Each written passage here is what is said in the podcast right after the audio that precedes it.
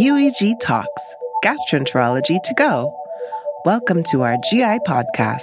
Listen for fresh insights and perspectives in science, education, and professional development.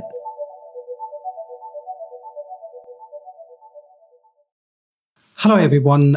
Welcome to this special episode of the UEG Talks, uh, covering the best of the UEG week in Copenhagen. Uh, I'm Pradeep Mundre, and I'm your host for today. I'm really excited to invite Julia Mayerle, the chair of the UEG Scientific Committee, who has joined me today in co hosting this very special episode. Welcome, Julia. Thank you for allowing me to participate today. It's going to be real fun to talk to our special guest, whom we're going to introduce in a second, about IBD this time. And I'm really looking forward to. So, um, as Julia said, uh, in this episode, we're covering the highlights and the best of the IBD during the UEG week in Copenhagen. Um, me personally, as a non IBD specialist, um, I always updated my knowledge in these international conferences. And in the past, I felt comfortable. I felt that my knowledge was up to date whenever I attended these. However, over the last few years, the number of drugs that have come up in the field of IBD have expanded leaps and bounds to an extent that these days I'm really struggling to even remember the drug names, uh, let alone where they stand in the treatment paradigm. And in terms of, you know, in the past, we could follow a simple flowchart, uh, which kind of looked very simple, and I could take the patient through a treatment regime but it's just impossible these days. It's it's all it all almost looks like a maze and with so many crossroads. And as much as I'm confused, our patients are very much confused about how they where they stand, what drugs they want to choose. Um, during the UEG week in Copenhagen, there was some exciting new science was presented, and I was truly impressed. I would ask uh, Julia to uh, do the honors of introducing our guest today. Our special guest today is Tim Raine. Tim is a consultant gastroenterologist at Cambridge University Hospital. He's also the lead of IBD service at Cambridge, and he serves um, at the UEG and also at the European Crohn's Colitis Organization Scientific Committee. And in this capacity, he has been heavily involved not only in this year's program of IBD, but also in last year's program. And I'm really grateful to you, Tim, that you made um, you put so much effort into a brilliant program for UEG. So let me start by asking you which study would you consider as the most groundbreaking study that was presented this year in Copenhagen?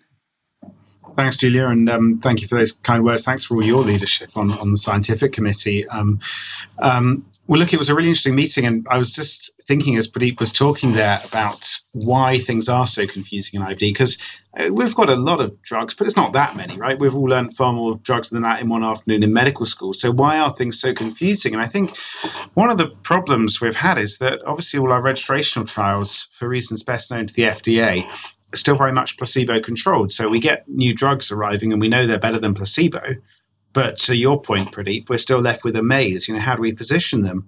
Well, for me, one of the standout abstracts at UEG this year was a late breaker, which tried to answer precisely that question around drug positioning for a drug which is only just coming to market. So this is a really interesting idea. We've got a new drug in Crohn's disease, risankizumab, and we know it's better than placebo, but most of us have not had the opportunity to use it outside of clinical trials yet. And already we have a head to head study, the sequence trial, being presented as this sort of groundbreaking meeting in, at UEG, comparing the efficacy of risankizumab with an existing drug in Crohn's disease, ustekinumab. Uh, and so, what we saw in the sequence trial was a, a pretty bold and ambitious idea. Over 500 patients randomized one to one to receive treatment with either ustekinumab or risankizumab two drugs which are both quite closely related. Ustekinumab, you'll remember, blocks IL-12 but also IL-23, whereas risankizumab just blocks IL-23. And what um, the sequence trial set out to do was to look at specifically a group of patients who'd already had treatment with uh, an anti TNF therapy for their Crohn's. And of course, this is um, the reality of much of uh, healthcare for Crohn's within Europe, where we have relatively low cost biosimilar anti TNF therapies available. So, very often for, for pharmaco- pharmacoeconomic reasons, patients will go to a biosimilar anti TNF first. But for those who don't respond or lose response, what should we do next? long story short, Sequence gives us a pretty clear answer to that question, which is to say that uh, risankizumab appears to be the better drug uh, in a nutshell. Uh, I can go into more detail, but effectively, what we see is that uh, at relatively early time points, so around six months into treatment, uh, already we see. Uh, in fact, uh, risk patients on risankizumab doing doing somewhat better in terms of their clinical response, and then the the primary week outcome at week 48, endoscopic remission, statistically significantly better in patients treated with risankizumab compared to ustekinumab, and by a pretty big margin, actually, an approximate doubling in the rates of endoscopic remission for patients 48 weeks into treatment, uh, 30 32% compared to 16%. Um, and then every single secondary endpoint very much uh, showing significant advantage to risankizumab. So I think it's a really interesting, quite a bold uh, study and gives a very clear answer. And for me, it was a real standout from the meeting. So, um, Tim, uh, we, we, were just mentioning about the, the the whole plethora of drugs, new drugs that we have. Uh, uh, and for me, looking at it from as an outsider, they all seem much of a muchness. I know you you you, you mentioned risankizumab slightly different to the rest.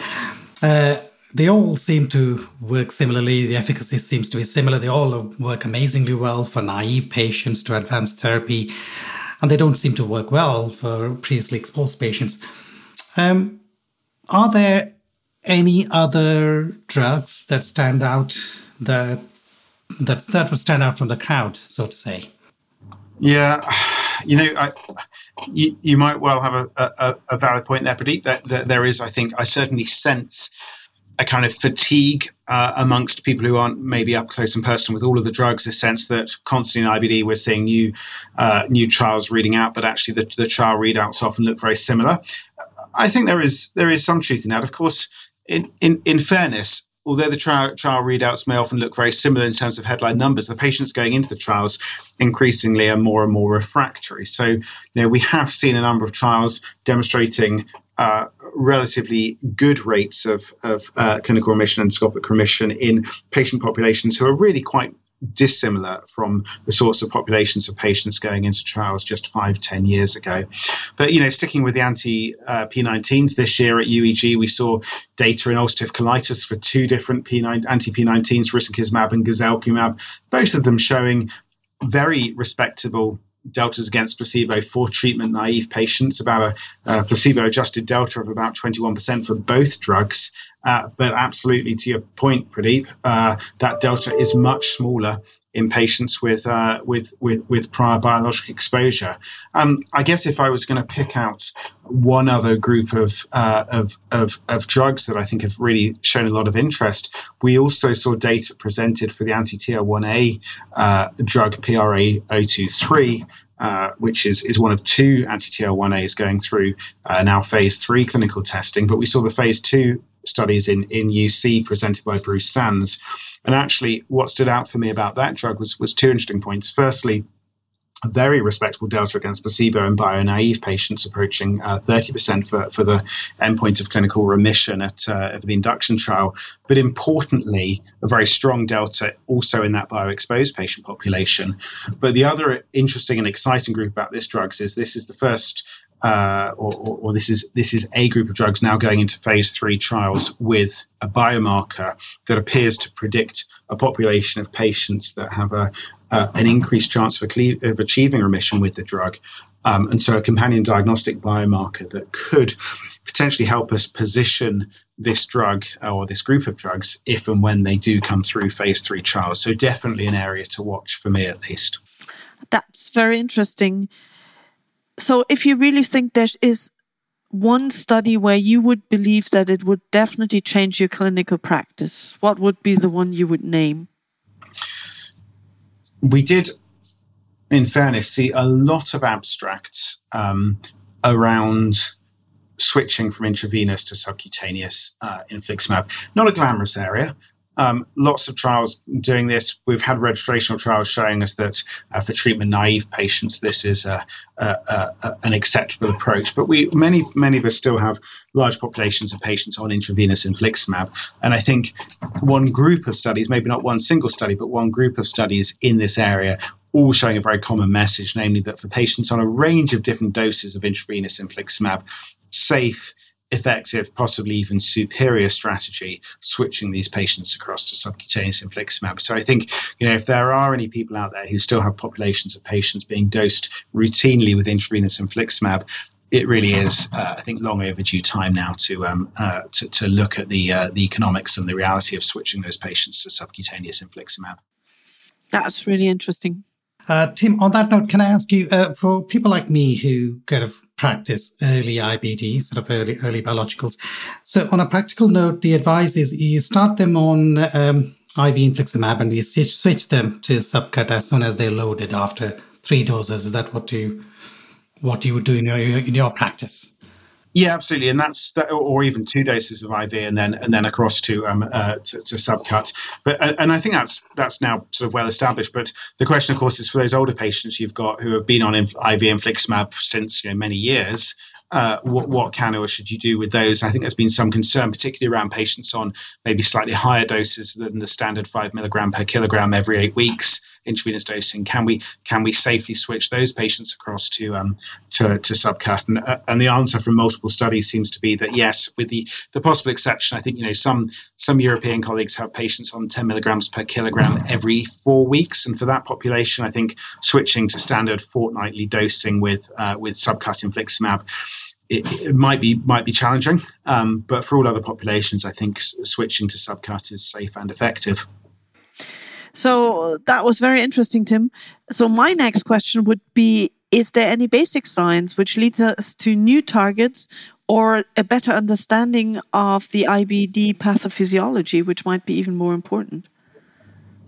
Gosh, there's lots, um, really lots. I think one of the really nice things that UEG does is highlight the work of young upcoming investigators um, with the Rising Star Awards. Um, so these are these are highly competitive awards uh, that UEG uses to recognise the real standout work of, uh, of, of leaders in their field already at relatively early career stages. Um, and I think you know for anyone familiar with with the world of IBD, it's impossible to ignore the work of Joana Torres and all that she's doing, uh, both with colleagues in the US, but but in her home country of Portugal. She gave a fantastic presentation highlighting a potentially entirely new group of patients. These are patients that we know, based upon their family history, are at increased risk of IBD, but don't yet have or may never go on to develop IBD, and asking the question: Are there are there studies? Are there things we can do to identify uh, IBD in a pre-symptomatic stage? And she highlighted, you know, many many people may not be aware of the sheer huge amounts of work that's gone into putting together the enormous cohorts that you need if you're going to identify uh, this group of individuals. And she highlighted, uh, you know, studies such as GEM, uh, her own work with the PREDICT study, and indeed the Meconium study. These are these are all studies looking at individuals who, one way or another, are either at increased risk of developing IBD or for whom there's um, you know pre-diagnostic um, uh, information and and uh, and blood samples available for. Um, and what she and colleagues around the world have done is shown that effectively there are many years before diagnosis, there are already serological, microbiological, uh, and other predictors of uh, high risk patients um, that enable us potentially to identify people in a kind of pre diagnostic phase of IBD. And of course, this raises enormous uh, potential for early intervention studies, not studies that would involve using you know, high cost or potentially um, uh, toxic medications, but nonetheless, the ways that we could think about lifestyle modification uh, dietary modification, microbial modification to really try and alter an individual's chance of going on to develop inflammatory bowel disease. These are these are massive, massive global studies that require huge cooperative effort. But Joana has been really leading uh, many of these uh, of these efforts, and it was really fascinating to hear her present. Totally agreed. And I think the plethora of genetic changes also adds to that, or susceptibilities. I wouldn't call them um, changes to the diversity and heterogeneity of the disease. And that might be very relevant if you want to do early interventional trials. Tim, that brings me to my well, my last question, and that is something which, as a pancreatologist who was never very much involved in industry driven trials because there was just nobody um, who was that much interested in benign pancreatic disorders. What do you think would happen to the field of IBD if industry would say pull out their support? And how do you rate um, industry sponsored trials? I mean, we, we, we get heavily criticized at the scientific committee if we promote industry sponsored trials. And I totally beg to differ because I believe that a well designed study, which definitely changed clinical practice, regardless who's the sponsor, should be brought to the attention um, of all clinicians. But what are your thoughts as a person who's much more involved in those discussions and trials? That's a really interesting and, and, and provocative question, Julia, and, and, I think it's a fair one to ask. Um, you know, the reality is that um, uh, that all of the treatments we currently prescribe are made and manufactured, or at some point their life cycle have been made and manufactured by a pharmaceutical company that's had to research, develop, and then market and manufacture those drugs. Um, you know, and ultimately, those in the vast majority of cases, those companies are accountable to their shareholders and and, and need to find strategies to turn a profit. So, you know, there there, can and will be something of a tension there, uh, but at the same time, uh, the surest way to turn a profit is to develop a, uh, a treatment that's effective uh, and uh, and convincingly effective for treatment of, of a disease. You know that's ultimately what uh, what leads physicians to prescribe. And, and and you know the idea that industry is trying to hoodwink or um, or mislead physicians into into prescribing inappropriately, I think is is kind of insulting to clinicians for the most part, who are quite used to appraising data and, and making decisions. Um, so what would happen? Well, uh, you know, if industry pulled out completely, we, we, for sure we wouldn't have new treatments coming through, and we certainly wouldn't have the kind of large scale um, uh, randomized controlled trials that that, that we've seen. Uh, you know, can take years and uh, cost cost uh, you know hundreds of millions to uh, to develop and deliver.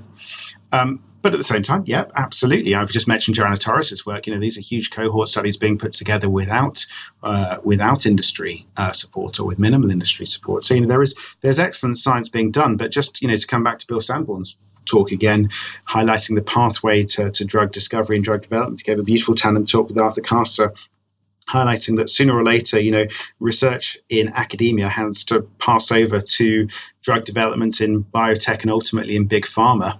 Um, and actually, I think it's incumbent upon all of us to think about ways that we can make that process work more smoothly. Um, to the betterment of our knowledge and ultimately to our to our to the options we uh, we have to, to deliver to patients. I guess if there is one sort of legitimate frustration I think that many of us feel it's that the industry abstracts that we can see, you know, we all want the really big, exciting, groundbreaking abstracts that tell us things like the sequence trial that really help us clearly understand. We also see a lot of abstracts coming through from industry with so-called salami slicing, you know, post hoc analyses of, uh, you know, yet another set of endpoints. And sometimes I can I completely understand the idea that sometimes these can feel rather uninspiring. They, you know, they very rarely uh, change practice. Um, they're important and they help those of us sort of really up close and personal with the data. They help us sort of understand little snippets around drugs, but they very rarely change practice. So I can see that that can be frustrating, but that is part of the process of really responsible analysis and reporting of these complex, large uh, clinical trial programs. You know, they have multiple endpoints. They all need to be considered and ultimately uh, reported in a transparent manner, which is one of the purposes of you know peer-reviewed literature and, and of course of peer-reviewed conference presentations. Can I can I just summarize that in one sentence, and that is that everybody who's involved in healthcare and care of our patient is interested in our patient, and regardless where the information comes from, it supports our patient care, and therefore we should appreciate it? I think that's very fair, Julia. Okay, wonderful. So Tim, thanks a million for being with us. I hope you all enjoyed it. And I hand over to Pradeep for our final remarks. Thank you, Julia. Thanks everyone for listening to this episode. It's very difficult to cover uh, everything, but Tim's made an effort to kind of highlight probably the most important uh, science that was presented. Uh, I would advise our listeners to go to the MyUEG platform. Uh, the, you can still have access to so many abstracts out there and, and go through some of them. Uh, certainly, when I went through, there's so much more to to look through, basically, which I couldn't really uh, cover during my uh, visit to Copenhagen. In the next episode, we, myself and Julie Mayerle, will be talking to Dr. Cesare Hassan uh, about the best of uh, endoscopy at UEG. This is due to be released on the 29th of November on all podcast platforms. Uh, please just search UEG Talks on your favorite uh, podcast platform. until then, goodbye.